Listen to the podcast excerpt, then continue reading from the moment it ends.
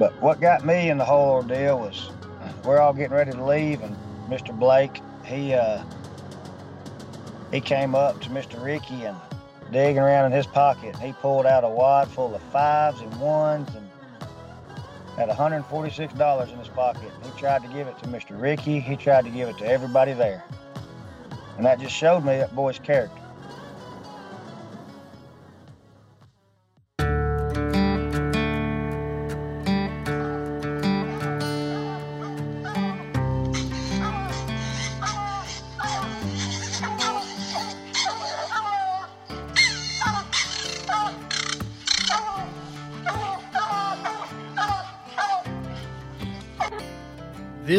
Is the Houndsman XP podcast.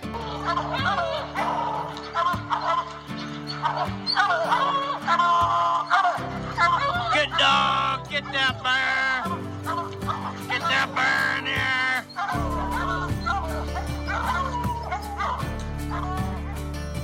The original podcast for the complete Houndsman.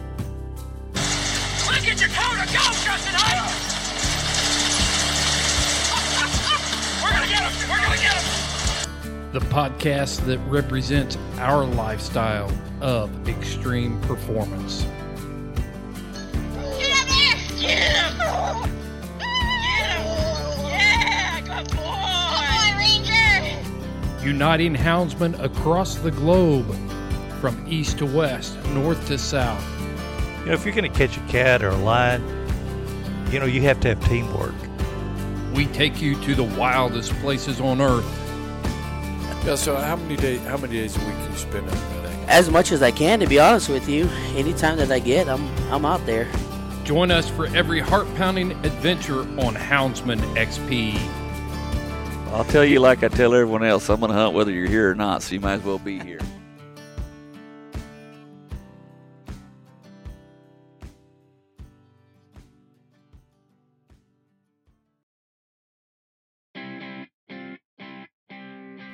Houndsman XP podcast is fueled by Joy Dog Food. Joy Dog Food has a rich tradition of supporting the houndsmen of America. Founded in 1945, Joy is proud of its history and the relationship it has built with the American houndsman. And in 76 years, there's never been a recall. Made with 100% American made high quality ingredients, Joy Dog Food has one of the highest calorie dense formulas on the market. For 76 years, this made in America product has kept hunting dogs in the field day after day, season after season. And when we say made in America, Joy has a long track record of fighting for American freedoms by being on the front lines against the animal rights movement and their extremist tactics. Joy will fuel your hounds and fight for your freedoms, fueled by Joy.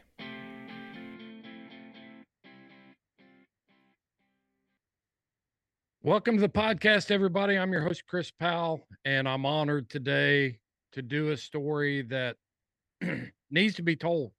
And I've always used the phrase, show them what a good job looks like. And the story that we're about to tell here is one of those stories that if all of us as houndsmen can find opportunities like this to bring honor and dignity dignity to our lifestyles as houndsmen this is a story that deserves telling and is a good example for all of us. We all have these kind of opportunities around us. And the person that I'm going to interview today to help to tell this story is Seth Burgett. You've probably all seen uh, the the Facebook post that's going around about a little boy that was standing outside of Walmart trying to sell snack cakes so he could buy a coon dog and I'm going to let Seth tell this story because I can't do it justice. Seth, thanks for joining me, man. Absolutely, man. I appreciate you having me also. Yeah.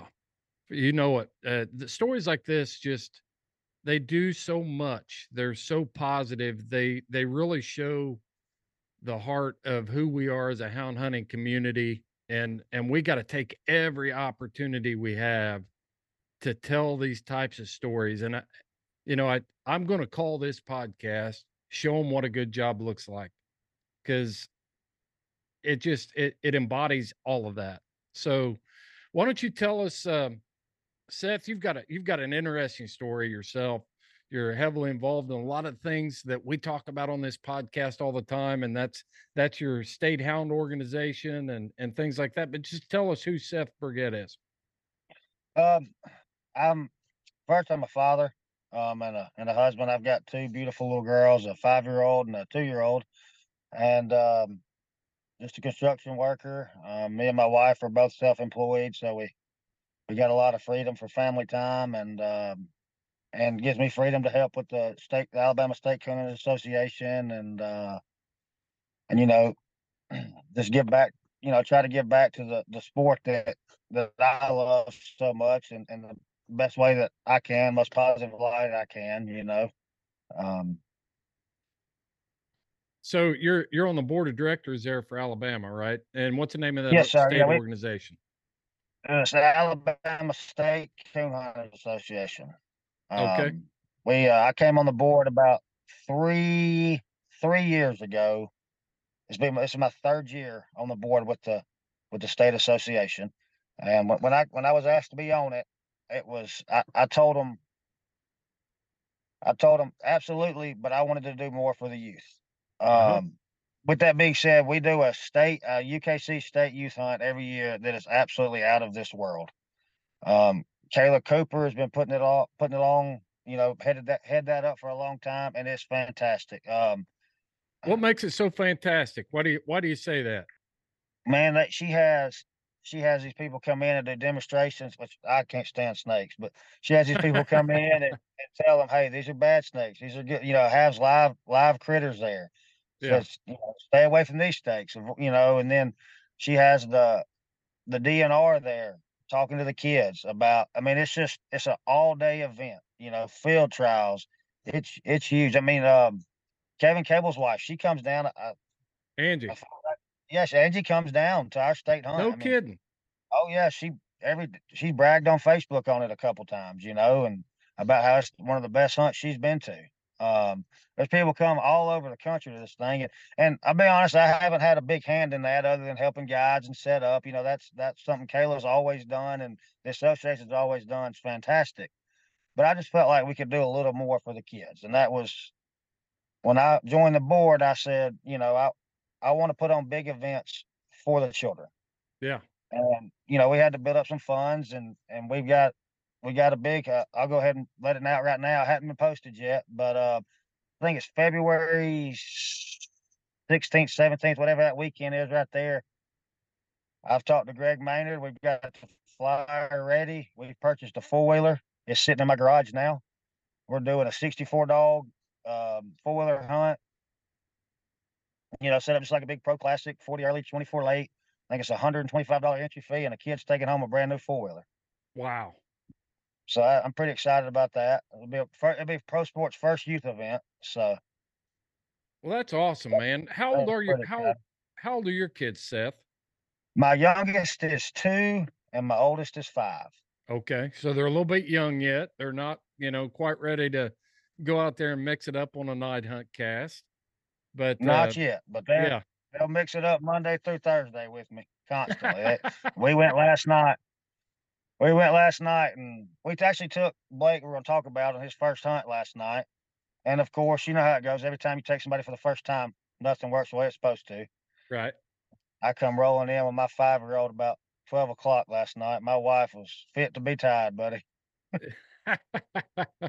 oh man, I'll tell you what, I remember when my kids were little, they really enjoyed going to the breed day hunts and stuff like that. You know, we we hunted plots and we were in the plot days and and and we'd roll in there and I could just cut them loose and we'd go hunt and nights they would go with me and then other nights I'd roll in at one or two o'clock in the morning they'd still be up playing playing cards or playing games or you know chasing each other around the fairgrounds or whatever it was just a it was a great opportunity for them so the only thing i would join you know uh warn you about is i did burn one of them out you know dragging him Right. along and and uh one too many bad experiences.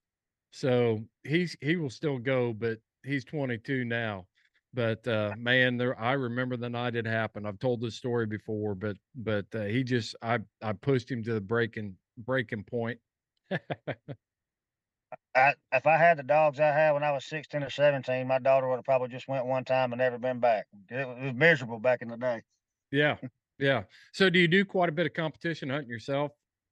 Not really. I mean, I would like to. Um, I own a roofing company, and it seems like every fall and spring, um, or every fall, I just I get hammered with work and hurricane work and stuff. Um, Right. You know, I've, I've a couple of pro sport hunters. I hunted in the uh, the Michael Moody Hunt Junction this past that they did the Mhm. hundred thousand dollar hunt. I Yeah.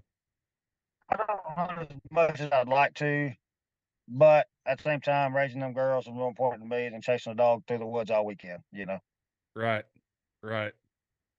Yeah, it's uh I think your priorities are probably right there. You know, I, I've I've seen a lot of people over the years uh make a lot of sacrifices on the behalf of a of a dog that that uh and that's family sacrifices and putting food on the table and money in the bank account. And uh how did you how did you get involved in the state organization? Is that something you volunteered for, or is that something that uh, somebody came to you and said, "Hey, man, we could use your help"? Yeah, uh, my a buddy of mine, one of my best friends, um, Clint Chase, he was uh, nominated as president, Mhm. and kind of, you know, he said, "Hey, uh, you know, I do it. I like to bring Seth along, you know, as a board member." The first year, I had moved to Florida to start my business, and the first year, they were trying to get me. Uh, Clint was trying to get me on the board with him, but I was still living in Florida. I said, "Clint, I can't help you, buddy. I don't even live in Alabama." Right. And uh, when I moved back home, uh, a guy came off the board and they they voted me in. So Yeah. So you must be in what are you, Southeast Alabama now? No, I'm actually about 45 minutes northwest of Birmingham. Okay. All right. I'm, I'm outside a little town, or I'm outside of Jasper, Alabama. I got you. So I was just assuming that since you had moved down to Florida, you were kind of border hopping there in the panhandle and and back and forth. No, that's a long story, and you ain't got enough time to tell. I got enough time to tell you that happened. But uh, I hear we you. still got my company down there. My cousin runs it, so I'm back and forth. You know. I I was thinking I was thinking, man, if he's hunting that that area in that southern Alabama, he's one tough tough hunter because we went down there and um, after Katrina rolled through and and did some work, and I couldn't believe the devastation, and it just got worse after Katrina because all the thick stuff just got thicker.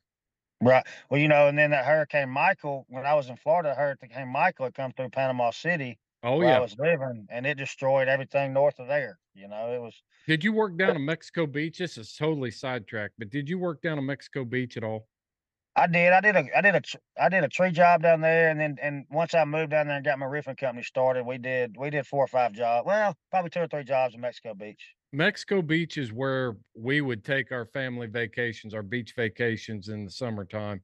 It was just a little, little, you know, pass through town on the dot. Had beautiful beaches, and and when I saw Mexico Beach got leveled, I thought, wow, that there's a lot of personal history for me and my family in Mexico Beach. Ever, you know, going back to when I was a kid, and um, yeah, I was pretty devastated when I when I saw Mexico Beach got hit as hard as it did. They just leveled that place Yeah, but it was gone. I mean, it was it was gone.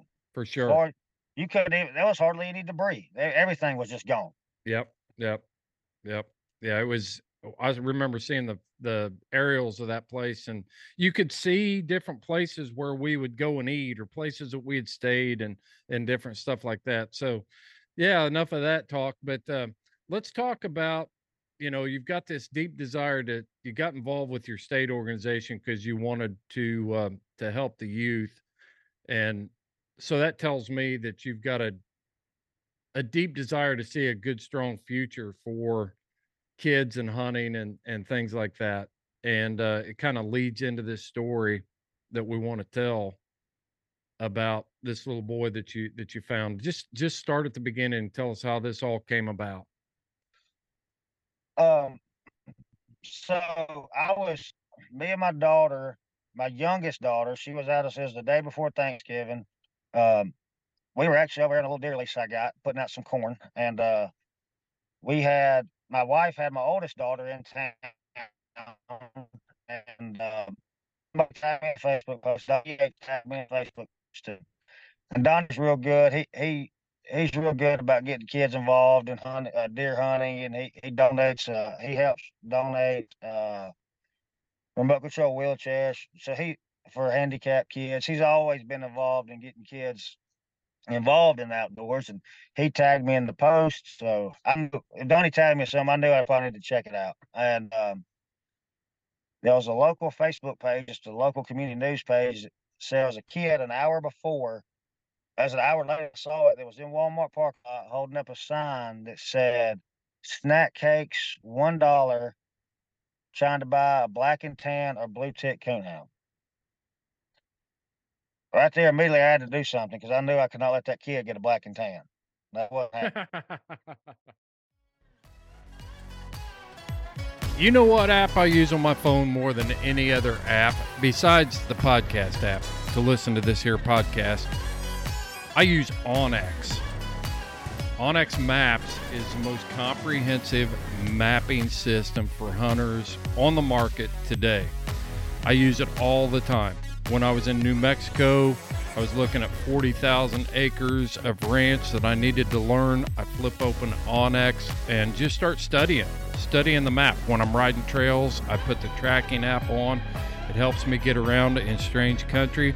I could mark water sources, food sources, bear sign, just all kinds of options within onX. You need to check out onX Maps by going to houndsmanxp.com. Click on the link on our sponsor page. You'll go right to onX Maps, and when you check out, enter the code HXP20 and you will get 20% off of your order. Know where you stand with onX.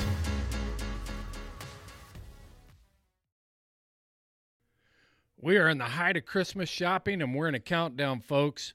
I know that you're sitting out there wondering where you're going to shop. Am I going to go fight the crowds? Well, let me tell you, I've got a solution for you. You can go to houndsmanxp.hollercommerce.com and do all of your Christmas shopping for those folks in your life who are outdoor enthusiasts. There's everything there. Everything from the Garmin equipment that we use every day to Dakota 283 to Cajun lights it's all there. You can even buy a pair of socks for your father in law. So don't pass up the opportunity to avoid the crowds and get a great deal at Holler Commerce by going to houndsmanxp.hollercommerce.com. Place your order today. And if you use a discount code 10, 10 OFF, 10 off, you'll get 10% off of your order. Shop Holler Commerce. It's a great place to shop for all your outdoor needs. We could have a Um, podcast about that. There we go. Um, so we, uh, so me and my youngest went up. We started headed that way. Um, I grabbed my female, my little, my female I got. I just, in the back of my mind, I knew I wanted to, I wanted him to meet the dog. I wanted to see if he was scared of dogs, to see where we needed to go with that. You know, I didn't have a plan. Yeah. Um, and my wife was a little bit in front of me, so I called her and told her to go to Walmart and, and see if she could run him down, and we couldn't find him. Mm. So, so I commented on that Facebook post, "Hey, if anybody knows the kid, please have him reach out to me or his parents." Um, a girl that I knew from years ago sent me a message on Facebook telling me that she was pretty sure she knew who the kid was. He had stopped by. She is a neighbor of his, and she had the little boy had Blake had come by her house the week before, asked if there was any work he could do or anything he could get to sell in a yard sale to buy him a puppy. No kidding. This kid's So- dedicated. Yep, that was it for me. Yep, Right. that was it. I was all in at that point, you know. Yeah. And um, you know, and she and she vetted them. She, you know, she said they have a dog and taking very good care of it. Because at this point, I still hadn't met them, you know. Right. And um, she got she got the mom in touch with me, and I I talked to her and Blake, and I said, I tell you what, it was you know Wednesday before Thanksgiving. I said Monday we're gonna get together and we're gonna meet at the local hound supply store, and and I'm just gonna I'd like to meet you. And um, so I got off the phone with her, and I called. First person I called was my good friend Jeffrey Mullins. He run he has a little Facebook YouTube page, uh, Coon Hunt with Otter, and he does this thing about in the cooler months. He'll do a random you nominate a kid, he'll select them, like spin a wheel, and take them on a random coon hunt. Yeah. And he, uh, the supply store, he always somebody always donates waders to the kid. He builds them a little light and gets them in the outdoors. So he was the first phone call I made. I said, Jeff, I need your help with this thing. Well, Jeff Jeff owns a supply store. No, he doesn't own a supply store. He has a YouTube page called Coon Hunt with Otter. Who owns a So, supply store that's doing Joey that kind of work? That's what I Joey Wright. figured. That's Yep. what I figured. I reached out to Joey and um, give a big shout out to him with the timing and everything. You know, we just we can't get everybody on a podcast, but uh, Right. I'm gonna track Joey down and and uh, but yeah, Joey Joey Wright with Dixie Doggers. Correct. Yeah. Joey was my second phone call. I All said. Joey, I'm gonna bring this kid to your store Monday, and uh, I'm gonna let him pick out everything he needs for coon hunting, and I'm gonna pay for it. You know, but don't say a word. Just let him take it, and get out of there. I'm gonna pay for it. And uh, knowing that wasn't gonna happen because I know Joey. You know, he wasn't gonna Right. let me. Well, and I told Jeff, I said I want to find this kid a pup, but I want, you know, I, want, I don't want a baby puppy. I want something five to six months. It's cool. We can get the dog started now instead of, you know, one hitting seven, eight months in the dead of summer. Right. So I called, Jeff calls me back on Thanksgiving. He had talked to a gentleman named Ricky Thomas that lives in Lynn, Alabama. Ricky had this real nice English pup he had posted for sale about a month before. Ironically, that morning, Ricky had made a deal to sell this little English dog to a gentleman somewhere. Yeah. Jeff told Mr. Ricky the story, and Mr. Ricky said, Hang on one second. And he calls the gentleman that was going to buy the dog and told him the story. And the, the gentleman that was going to buy it said, Mr. Thomas, I think that boy needs that dog. So he agreed not to buy it. And Ricky, instead of selling that dog, decided to give it to that young boy he had never met in his life. And uh, you're you're bringing you're bringing so many pieces of this puzzle together. I what I'm seeing here is, you know, you had the initiative and you knew the right people to go to, so you brought a bunch of houndsmen together to accomplish this mission for this nine year old boy. Right. And it was it was a matter of I talked to them Wednesday afternoon and I, I thought I'd need some time, so we had scheduled a meeting for Monday. And we ended up getting with them break, uh, breakfast time the day after Thanksgiving. I mean, this all happened in less than eight hours. Hmm. Um, Well, when you see a when you see a cause it's worth jumping in on, I mean, it, it, doesn't take long to to get on board. You know, you you know right when you see it. I knew right when I saw this that this is something. This is a story that needed to be told, and you saw that, and Joey saw that, and all your other friends saw it. So it's it wasn't a hard sell. Not at all. I mean, and um, I uh, Kayla Cooper I was talking about earlier. She she Venmo Jeff some money. Said, "Hey, buy him anything he needs at the supply store." You know, it was just everybody that knew about it chipped in immediately within a matter of minutes. You know, to make it all happen. Mm. And and big shout out to Joey, which um, Joey's son Nathan was there, and we took him in the store and we said, you know, he didn't know the kid didn't know he was getting the dog at this point. It's in the back of a truck, and and we get him the stuff I had talked about. And Nate, Joey's son Nathan took him in there and got him fitted on a pair of waders, Yeah. get a fireproof jacket. We put all his stuff on the counter, went out to see his dog, and come back. I come back in to gather it all up so we could take it home. And Nathan had put together a, a Garmin 220 for him, put a collar in there for him a Hmm. trash breaker, and just just the you know the community around here and the houndsman just went above and beyond. Before we left, Joey told the kid, "Look, any day, anytime you need dog food for the life of that dog, you stop by here. It's on the house. His wormer, everything. They just stepped up big time. That's an amazing thing. Yes, sir. But what got me in the whole ordeal was we're all getting ready to leave, and Mr. Blake, he uh he came up to Mr. Ricky and digging around in his pocket, and he pulled out a wad full of fives and ones and had $146 in his pocket. And he tried to give it to Mr. Ricky. He tried to give it to everybody there. And that just showed me that boy's character. That's a little bit emotional to tell you the truth. Uh, everybody there, everybody there had allergies in the middle of these, in the middle of November, buddy. you know, you see a you see a little boy. I'm gonna have to track this boy down, talk to his mom, and um, it's um, you you hear stories like that, and we hear stories. It's all too prominent that kids don't know the value of a dollar. They they've got poor work ethic. They, you know, they get everything handed to them, and then you see this, and you know that that there's still hope out there in the world. Yes, sir. And you know, uh, Joey made a joke to Blake. You know, you can come up here and work anytime you want, goofing off. You know.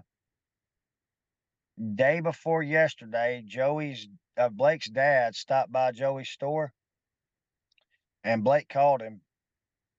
And you're not gonna believe this. He got on the phone with Joey and asked Joey when he could come up here and work. He had his mama bring him up there, and he worked till dark. Uh, night before last up there at Joey's store, learned to make collars, was helping Nathan refurb tracking collars. My goodness. Stayed there until dark, working with Mr. Joey. What's this young man's? Do you want to tell this young man's name, or do we even want to mention it? His name's Blake. Blake. Yeah. Mhm. Okay. Yeah, you never know what you know how much information to give out there because who knows where this podcast goes. Right, right. You know, so we don't want to we don't want to reveal too much about the young man without his parents' permission for sure. But but that's just an inspiring story all the way around. I mean, I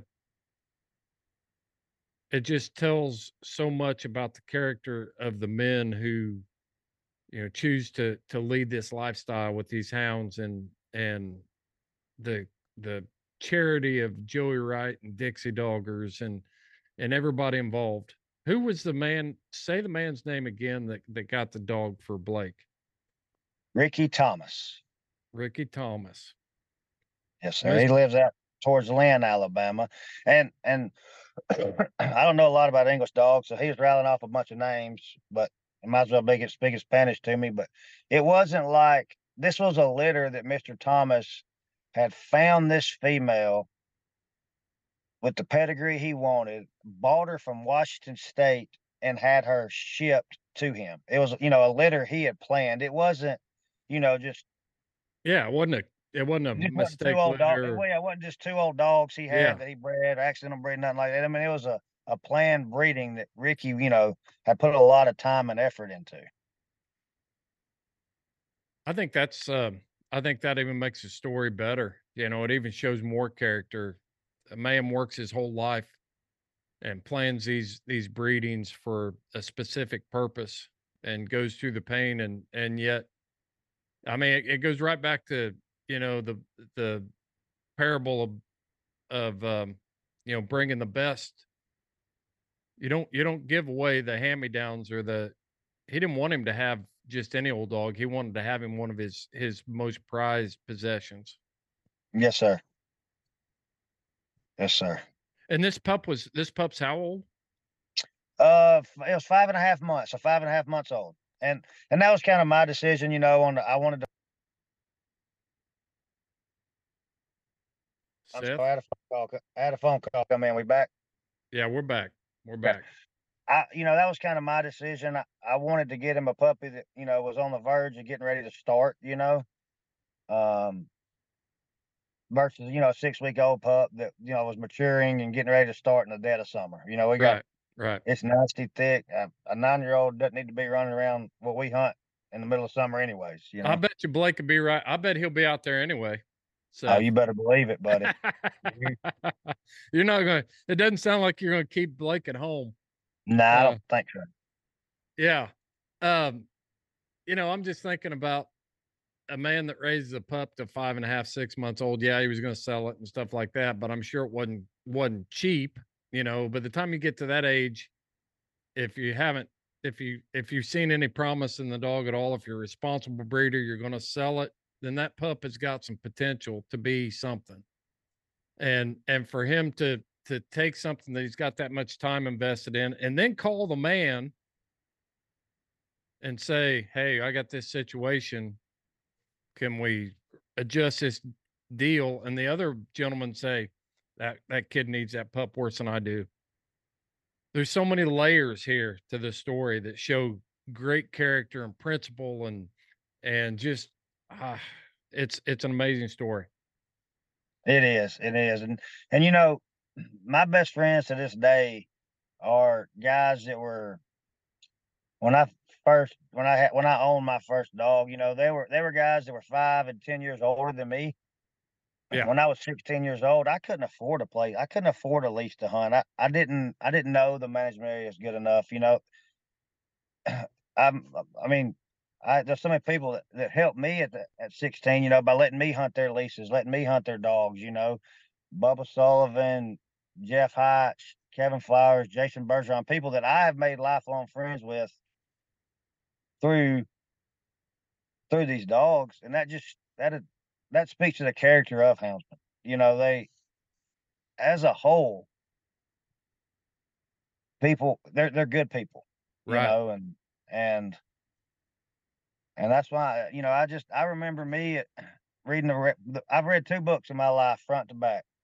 I've read I've read a book two times in my life front to back, and that, was Red Fern Grows twice. I've never read another book in my life, and I remember you know just twelve year old me just dreaming of you know chasing a dog through the woods in the middle of the night, you know, and and um, once I was able able to get a dog and take myself, you know, so many people stepped up and helped me that it's the least we can do to help help other kids get involved in the sport. Right. You know, What did you learn about Blake's backstory? Does he have family that hunted, or or was he like us? Because my story is the same. You know, I was ena- I was just I was enamored by hounds and the stories and and where the red fern grows and you know all of that sort of stuff.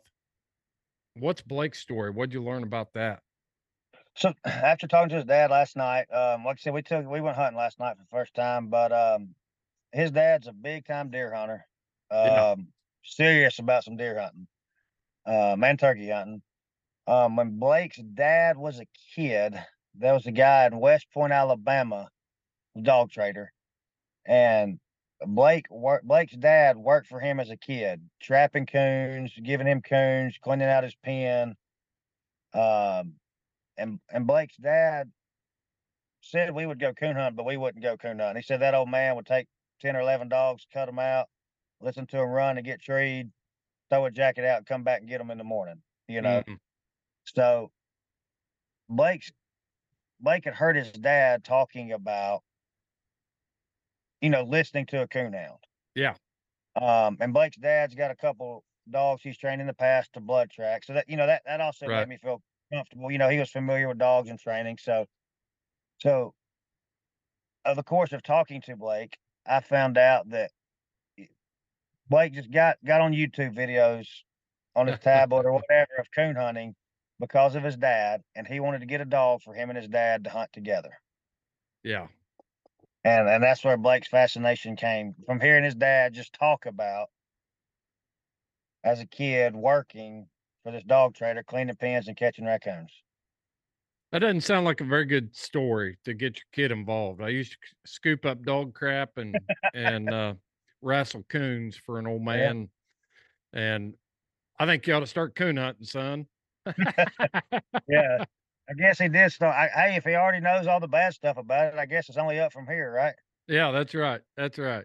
Well, what's the future look like for Blake? Are you guys have you guys got a plan to mentor this young man and and uh, you know, you talked about you not knowing management areas, you not having money for the hunting leases and so what's the the future look like for Blake?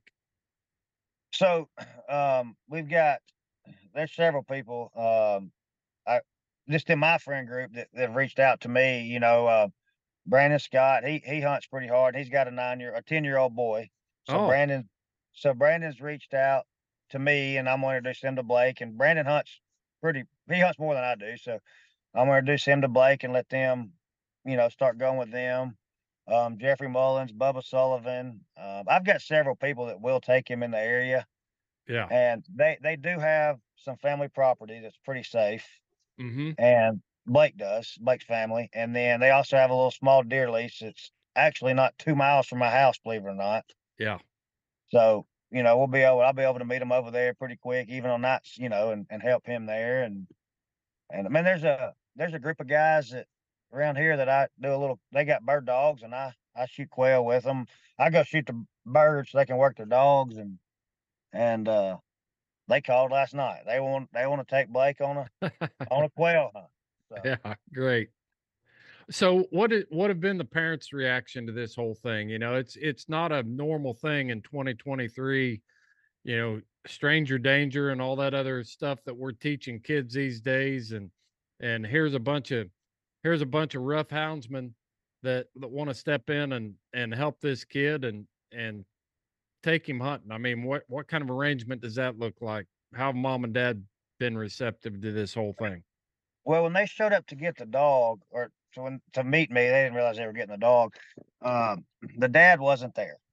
Okay. So, um, the, the mom told me she said, "Yeah, I brought my nephew just to, just my nephew to help out." Cause I guess I kind of guess insinuated that there might be a dog, but you know, and uh, and I I thought to myself, I said, "Man, this guy's dad might not like this too much." You know, Yeah. like yeah. why is he not? You know, and and I was a little nervous. Maybe he wasn't. Maybe he didn't want the kid to have a dog. Maybe Sure. you know, he might, he might, you know, he might wanted to go do what he had to do to get the dog. So I, that that made me a little nervous up front, and um, I found out later is obviously because he, this is something Blake wanted to do with it for for his dad, with his dad, and so when they got home, they sent me a little video update me that Blake surprised his dad with his Ah, surprise. So so that took a lot of stress off me. I was like, man, this guy's probably gonna come out here and try to whoop me, you know. but uh and I I had talked to Blake's dad on the phone a couple times up until last night. And even when he was coming to my house last night to meet me to go hunting, I, I still hadn't met him, you know, just short, quick phone conversations. And um man, he was a pleasure to be around. Just you know, great outdoorsman. Um he's you know, good family man, takes care of his kids, you know, and and Yeah. it made me feel real good. And and for the dad works nights, but he only works like Monday, Tuesday, Wednesday, and then like he's got four or five days off in a row, and he's used to being up at night. So it's going to be perfect for Blake and his dad to get to you know train this dog and and uh bond together over it. You know. man, I mean, can you imagine? Uh, have you thought about and considered the the value you've added to this family? You know, you've got a dad there that's you can't you can't lay this out any more perfect. The dad that's got the history that that started this passion in his son. The son, he's developed a good work ethic in his son to go out and try to raise the funds. And then he's he's raised a good enough young man there to know the value of surprising his dad. Mom's bought into it. I mean, this is a this is a story for a book. This is Billy Coleman all over again from where the red fern grows. Absolutely. Absolutely. I mean, you and- guys have provided an opportunity for for hours and years of shared experience between in an age where where we are a lot of parents are so disconnected from their kids and trying to find that common ground to relate to them you all have helped accomplish that all of you together Yes, sir. It's it's it's a pretty neat. It's a pretty neat situation, and I'm just blessed to be a part of it. You know, uh, I I think I think as you know, Blake's parents get to know us, and and uh, I think I think me and Blake's gonna spend a lot of time together in the future. Yeah. know? Yeah, some of the most respected people, good friends that I have, you know, they tell stories of of people that that saw their interest and their passion and and took it took time away from themselves, you know, to to make sure that the kid was involved. And it was just something small, but it, those kind of things stick with with people for the rest of their lives. And and um I think that's what you guys have you know all of you collectively have done down there and it's just something that can you imagine what would happen if if every houndsman when they leave the house they look for opportunities like this? I mean we wouldn't have anything to worry about in society. We wouldn't have to worry about people that come and take our you know trying to to paint us as as bad people and things like that and th- this isn't the only story i mean you we don't do a good enough job of telling these types of stories about coon hunters going to children's hospitals and reading books to kids and and and raising money for for kids and helping veterans and all this sort of stuff and that's why when i saw this story i was like man we gotta tell this one Uh, you know, absolutely. And and when I made that Facebook post, you know, th- th- this I made the post not. It wasn't, and I tried to write it where it's not about me. You know, it was I made the post about my friends and what they did, just at my simple request for that kid. You know, uh, and, and Joey and Jeffrey and Mr. Ricky, you know, that Caleb, you know, they went above and beyond to help this kid. And and that that's why I chose to, you know, write the story. People need to know.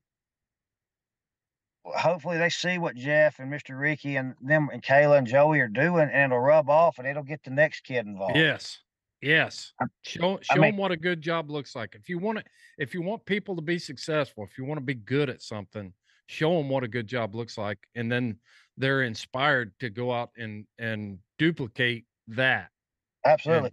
I mean, I've got I've got messages in my inbox. People, hey man, I start pups. You know, when that dog gets a little bit older, free month on me. I, I do feel like it started kind of a chain reaction. Um, but the the important thing to me is, I'm 35 years old. I'm I'm just a dumb roofer at this point.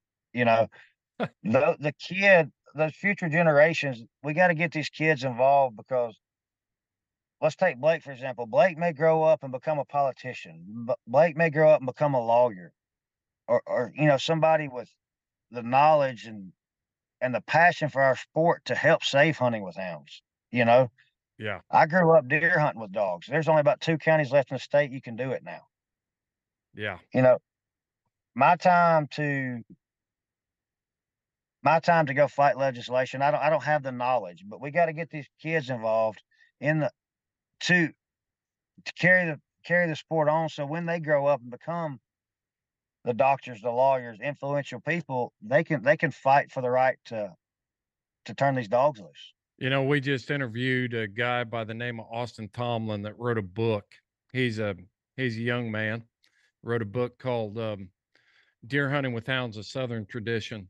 And Austin is actually in law school right now, and I told him the same thing. You know, he grew up in this culture, and now he's he's going to be an attorney. He is going to be such a valuable asset to houndsmen to have that kind of influence and knowledge and training and all of that to be able to to to share his passion with his not only his colleagues but also you know on a, on the bigger stage. There just aren't a lot of us that have been blessed with those skills and the desire to follow through on that sort of stuff.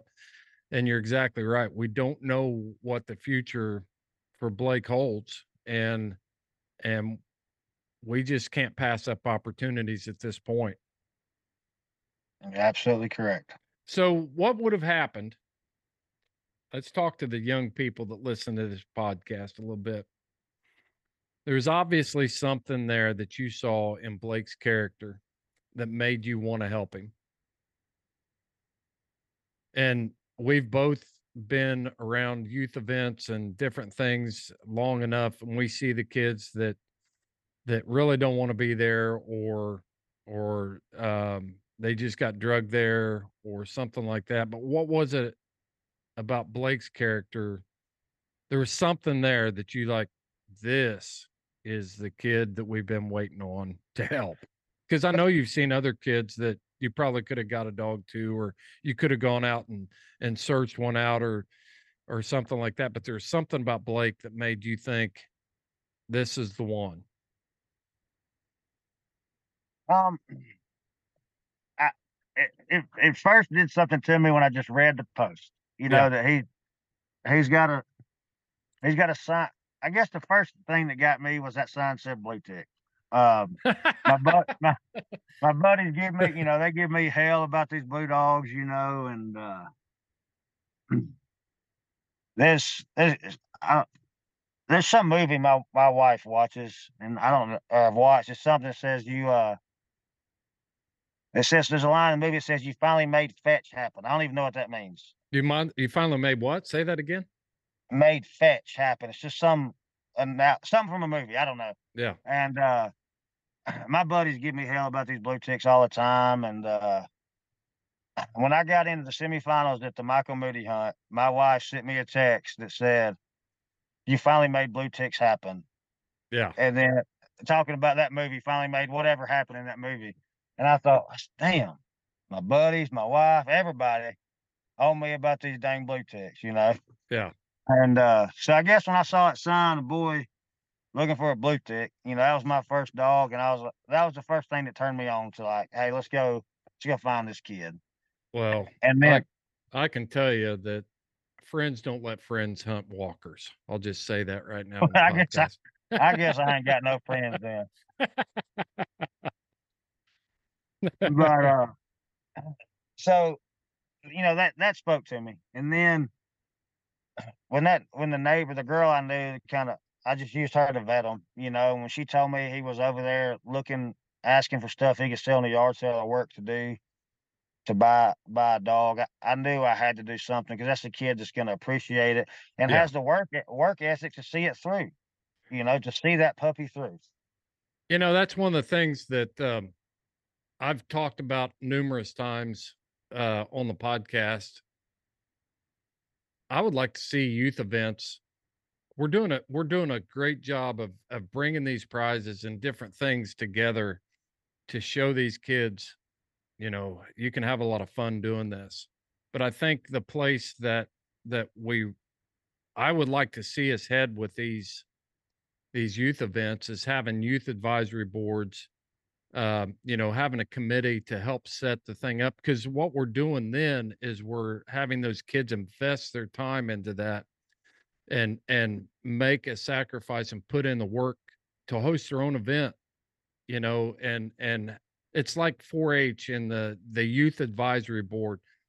The kids feel invested in the program. It's their program. We put the work in. We're here setting up tables and and things like that. And and a lot of times we miss that in this day and age and uh you know we see videos of of dads taking their 5-year-old out sitting in a blind with a gun set up on a tripod over all the work that he's done and and all this stuff and and we don't see the follow through we don't see the sustainability into the future but i think when we let these kids get involved and and have a part in running their own show then now it's like we can't let this fail we've worked on this for years.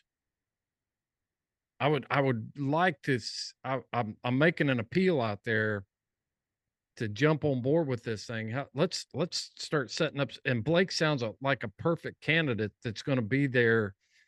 He's not going to let you put on an event for him he's going to come and he's going to put it roll up his sleeves and he's going to set up tables and clean up trash and and learn it and he's going to be our next next generation of leaders in our hound community Absolutely. I, and I- think, I think as a whole, the whole, I know PKC is trying now, you know, trying to get the youth stuff going back on.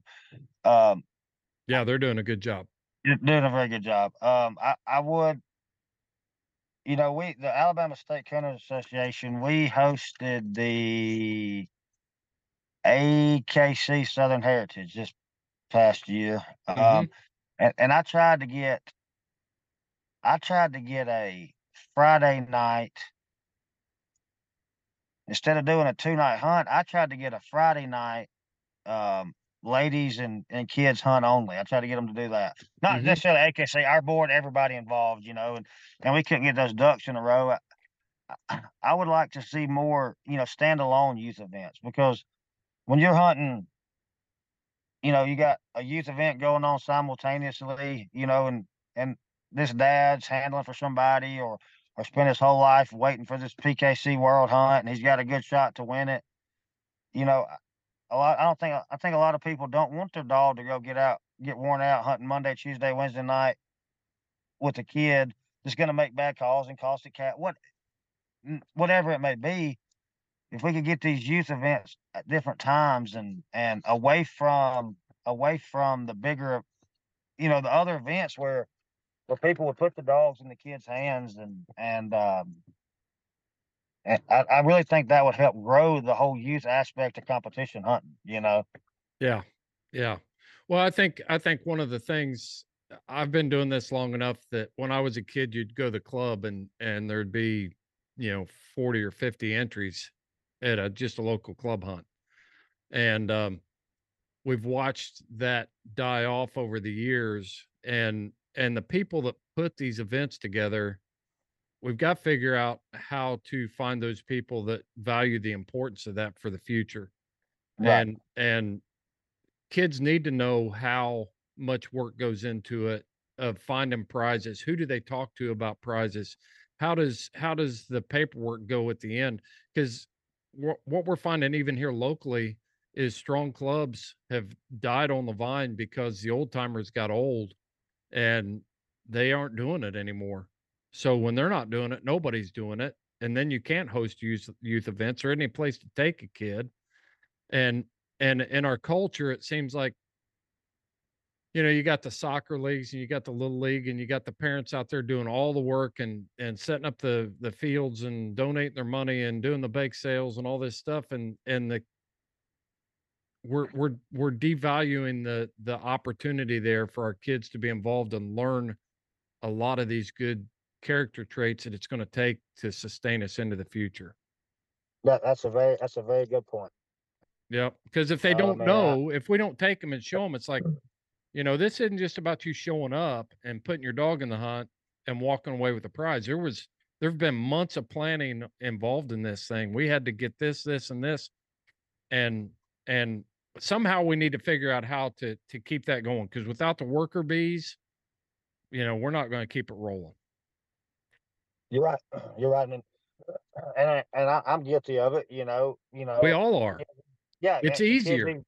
Absolutely, absolutely. It's easier for me to, you know, my daughter's pretty good. You know about planting green fields, whatever. Doing she wants to help my oldest, but it's easier for me sometimes when she's not there to run down there on the tractor and and and till it up real quick, and then That's right. have to have to answer a million questions why I made it to dirt. Without, exactly. know? I've been there, man.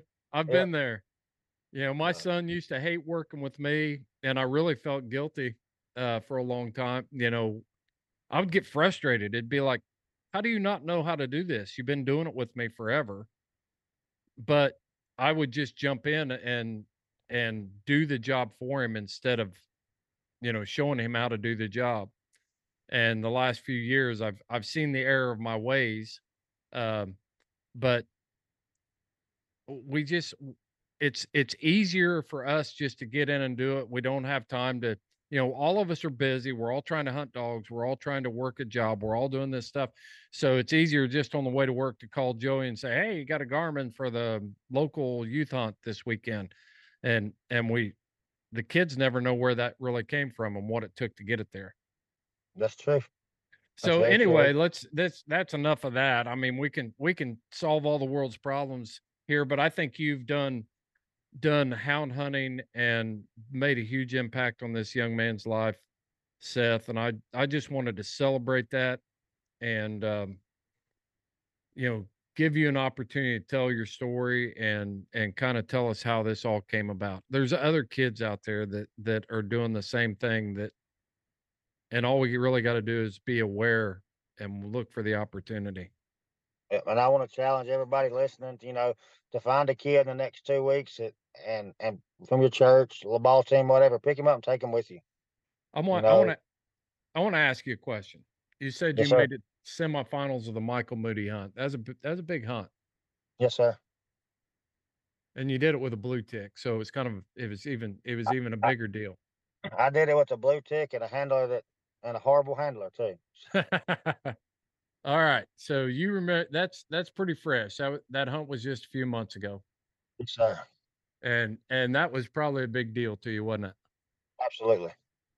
How would you compare it to the experience of setting this setting Blake up the way you the and and all the people coming together, how would you compare the semifinals of Michael Moody Hunt to what you've done here? Well, let's say let's just say getting getting to the semifinals. It all fell apart at the semifinals.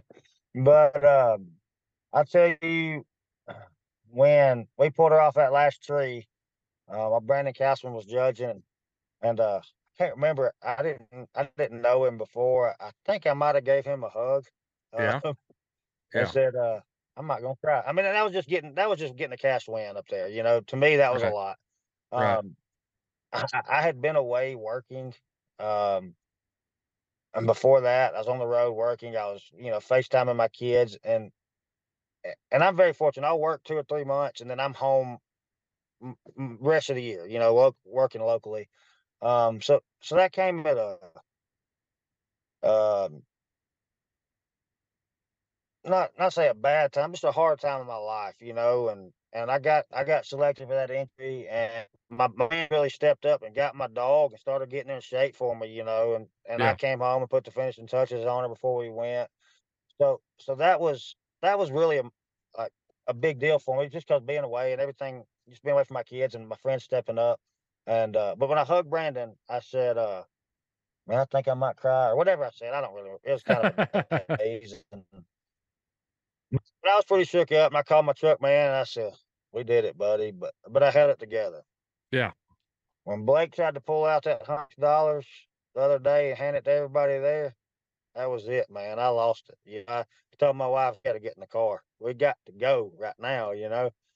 I said I didn't want that boy to see me get get all upset like that. You know, and so I'd say uh, as far as coon hunting, being able to have a small part in Blake's story was probably uh, it's probably at the top. That's amazing. So. That's amazing. Yeah. I think I think so many times, you know, we we see opportunities like this or and we we don't we see them but we don't comprehend the impact that we could have because we're worried about now I'm not going to take the kid down the road because I'm trying to get this dog ready for a hunt or or nah, you know, we're going I've done it with my kids before, you know. My daughter used to she'd try to get in the truck every night to go hunting and I would say, "No, you you're not going tonight. You got school tomorrow." And and she wouldn't listen. She'd be sitting in the Right. truck and and do it in a way that I couldn't say no. You know, I'd but uh I'd go out to load the dogs and come around, get in the truck, and she'd be sitting there in the passenger seat.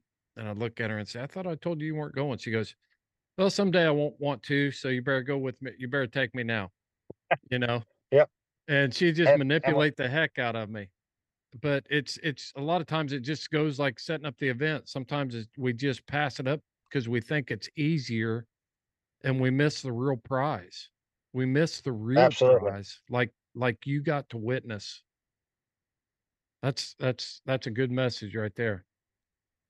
Absolutely. And you know, it's like last night, uh, Jeff texted me and said, Hey, is- Jeff's got a daughter a couple years older than my daughter, and they've become bestest pals. And Jeff texted me yesterday and said, Are you going to bring Gentry, which is my daughter's name? And I said, No, I want tonight to be all about Blake.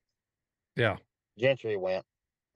Jeff's daughter went, you know. I, Yeah. and, and back like when I if I'm getting ready for a hunt, you know, I'll take my daughter. I'll go take my. I got a little place about 15 minutes from my house. I'll hunt. You know, I'll take my daughter and I'll she'll fall asleep and I'll load her up and I'll carry her into the house. My wife will will get her, put her in bed, and then I'll slip back off and make another drop or two. You know, That's right. My I can't I can't leave her behind. You know, Yeah. so Yeah. Yeah. A friend of mine just dropped uh it, this this podcast was impactful for me and I don't normally do this, you know, talk about talk about these kind of things on my podcast. Clay Newcomb definitely doesn't need any help from me. But um, you know, they told the story of a friend of mine's grandfather. And one of the things that I said to to Tracy Jones was I hope people I hope my grandchildren will speak that honorably of me when I'm gone. And very true. when when you think about the dogs are going to come and go and and I've sacrificed a lot of time with my family over the years uh for the sake of chasing dogs. And um in the big scheme of things, it's it's the personal investments I make in my family and the people around me are way more important than and more gratifying than anything I could ever get out of a dog. That's just me. I know other people aren't going to feel that way, but that's how I feel about it. Yep. And you know, we're we're all there was a time in my life, you know, when when I, I took advantage of, you know, my wife watching the kids and me and me leaving them behind. You know, it took me maturing and growing up a little bit to realize what was important, you know. Yeah. And me and my wife, we, we have several businesses. We're self employed and, and we've had several talks, you know, about what we what we want to do next, what we're gonna do, et cetera. But at the end of the day, the conversation ends with we just want our kids to be proud of us, you know. And and Yeah. to me, that's the that's the most important thing. Taking care of your family, and like you said, the dog's gonna come and go. Sometimes I, man, I, this dog's three. You know, I I, I want to get her on all time winning blue tick list before she's you know before she turns Right. five. Right. But as good as she is at times, you know, there'll always be another one. When they're when they're twenty, I can go find another one. You know, Yeah. and and when they're grown out of my house, I can I can chase them a little bit more. You know. Yep. Yep. Agreed. Well, Seth, man, it's an amazing story. I really appreciate you taking time. Um, any closing thoughts? Anything you want to add? Anything we missed? I no, I appreciate you having me and letting me tell Blake's story and my friend's story. Um, I just I said it earlier. I just want to challenge everybody. Find you a local kid, and it's good, cool. I don't know, it's probably cold up there, but good, cool weather down here. Find you a kid and take them hunting, man. It it'll be one of the most rewarding things. If you've never done it, get you a kid, get you a light, and take them hunting. So For sure. For sure. You know, when you've been in it as long as I have, there's plenty of lights around here. There's plenty of, I can even hand them a Garmin handheld and let them be a part of the hunt. And, you know, I've got an extra one of those and, and I'm not going to probably let them keep it because I need it. But, uh, Yeah. you know, Yeah. just for, just to take a kid hunting, but there's different things that you can do to make them feel a part of the hunt where they're not just out there kicking rocks. You show them how to use that Garmin and they can be a part of it. And, and show them how to find a coon and and and there's just a lot of things we can do and i appreciate you for and i i can when i saw the post on social media i looked through it and i thought man this guy's not bragging about himself. This guy's just telling a story of of what we all need to be doing and that's what drew me. If i thought you were bragging then i'd have never contacted you to be on this podcast so Yes, sir. And, and I, hope I hope people don't. I hope as a whole people don't think that because the only reason the post was made was hopefully to to have someone else, you know, do the same thing. And I just wanted to brag on my friends because they're some of the best people in the world. So Man, you can't ask for any more praise than that. You know, get that but, that approval from your friends, and um, yeah, congratulations to you, Seth. You set the you set the hound world on fire with this one, and and uh, showed us all what's right in front of us that we pass by so many times, and and uh, thank you very much for for sharing that story with us. It's important. thank you for having me on, sir. All right. Well, guys, that's going that's going to wrap it up for this episode of the Houndsman XP podcast. Um, uh, what can you say? You know, I've been guilty of this so many times of passing up these opportunities, and when you see a story like this, and it really challenges you to to look for it and and really be the stewards of our future. So make sure you're paying attention out there, folks. There's a lot of people out there that we can share this great lifestyle that we love and and don't pass up that opportunity. So until next time, thanks for listening to the Houndsman XP podcast. This is Bear Chase.